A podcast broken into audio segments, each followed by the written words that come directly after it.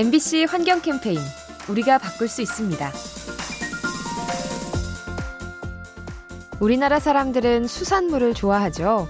연평균 소비량이 세계 1위라는 통계가 있을 정도인데요. 그럼 혹시 바다에 퍼져 있는 미세 플라스틱도 많이 먹는 건 아닐까요?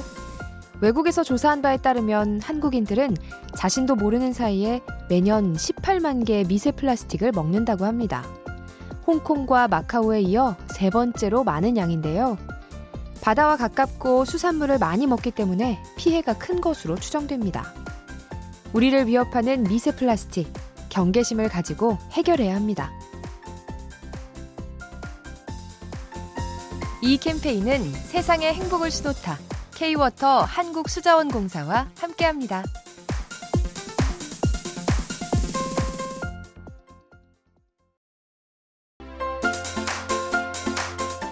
MBC 환경 캠페인 우리가 바꿀 수 있습니다.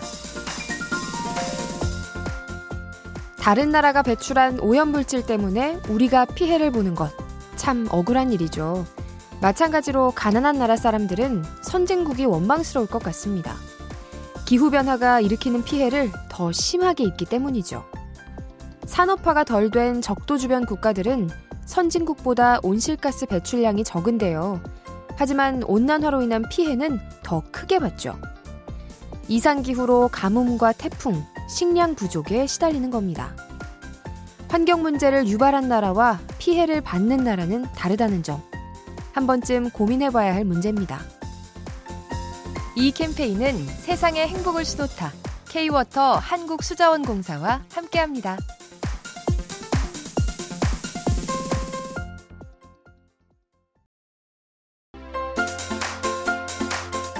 MBC 환경 캠페인 우리가 바꿀 수 있습니다. 여러분, 랜선 여행 영상 즐겨보시나요? 유명 관광지의 모습을 실시간으로 보여주는 건데요.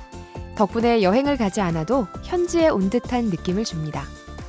그런데 최근 아프리카의 동물보호단체가 이 방식을 지혜롭게 활용했죠. 야생 곳곳을 24시간 생중계하면서 이상징후가 보이면 신고해달라고 한 겁니다. 전 세계 시청자들을 순찰대원으로 임명한 셈인데요. 이를 통해 밀렵꾼과 아픈 동물을 빠르게 찾을 수 있었습니다. 지구 반대편의 동물을 구하는 방법, 생각보다 어렵지 않죠? 이 캠페인은 세상의 행복을 수놓다.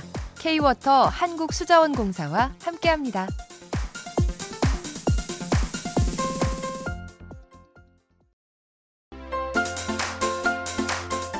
MBC 환경 캠페인 우리가 바꿀 수 있습니다. 생태계는 먹이 사슬로 연결되어 있죠. 초식동물이 식물을 먹고 그 초식동물을 육식동물이 먹는 식인데요. 이때 상위 단계로 갈수록 전달되는 에너지의 양은 감소합니다. 전달 과정에서 열 에너지 등으로 손실이 되기 때문이죠. 그런데 온난화가 심해지면 이러한 효율이 더 떨어진다고 하네요. 체온 유지와 신진대사에 에너지를 많이 써서 전달량이 줄어드는 건데요. 결국 생존을 위해 더 많은 먹이를 먹어야만 합니다. 지구를 뜨겁게 만드는 온난화, 생태계의 비극을 초래할 수 있습니다. 이 캠페인은 세상의 행복을 수놓다. K-Water 한국수자원공사와 함께합니다.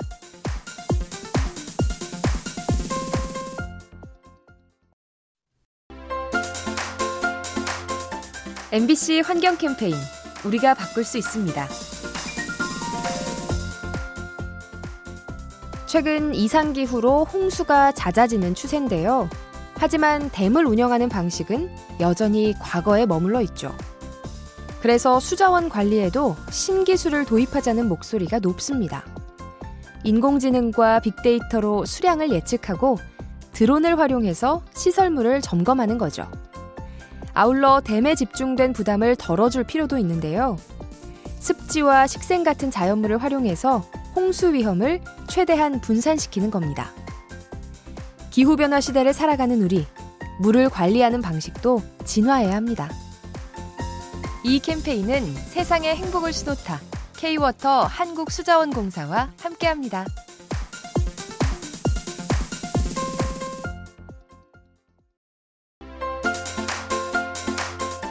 MBC 환경 캠페인 우리가 바꿀 수 있습니다. 상하 밀렵으로 멸종 위기에 놓인 코끼리. 이를 막기 위해 단속을 강화하자 일부 업자들이 편법을 찾고 있는데요. 바로 매머드의 상아를 거래하는 겁니다. 매머드는 오래전에 멸종되어 땅속 깊이 묻혀 있는데 최근 온난화로 시베리아의 언 땅이 녹으면서 발굴이 가능해졌죠. 문제는 이 과정에서 환경이 파괴된다는 건데요. 굴착기로 땅을 파헤치는 과정에서 자연림이 훼손될 수 있습니다. 환경이 망가진 상황에서도 이익을 쫓는 인류, 그 끝없는 욕심이 두렵게 느껴집니다. 이 캠페인은 세상의 행복을 수놓다 K-Water 한국수자원공사와 함께합니다.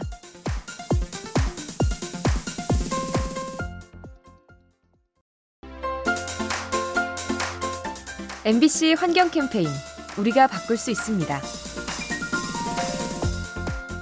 물의 도시로 유명한 베네치아. 코로나 사태가 터진 후 크루즈선 관광이 멈춘 상태인데요. 그러자 놀라운 변화가 생기고 있습니다. 석호 수질이 눈에 띄게 좋아지고 운하에서 돌고래가 발견되는 거죠. 이에 이탈리아 정부는 대형 선박의 수로 진입을 더욱 제한할 방침인데요. 유적들이 모여있는 역사지구 대신 석호 외곽 지역에 배를 정박시켜서 생태계를 지키려는 겁니다. 인간의 발길이 뜸해지자 본 모습을 되찾는 자연. 아마 지구에게도 적당한 휴식이 필요한가 봅니다. 이 캠페인은 세상의 행복을 수놓다 K-Water 한국수자원공사와 함께합니다.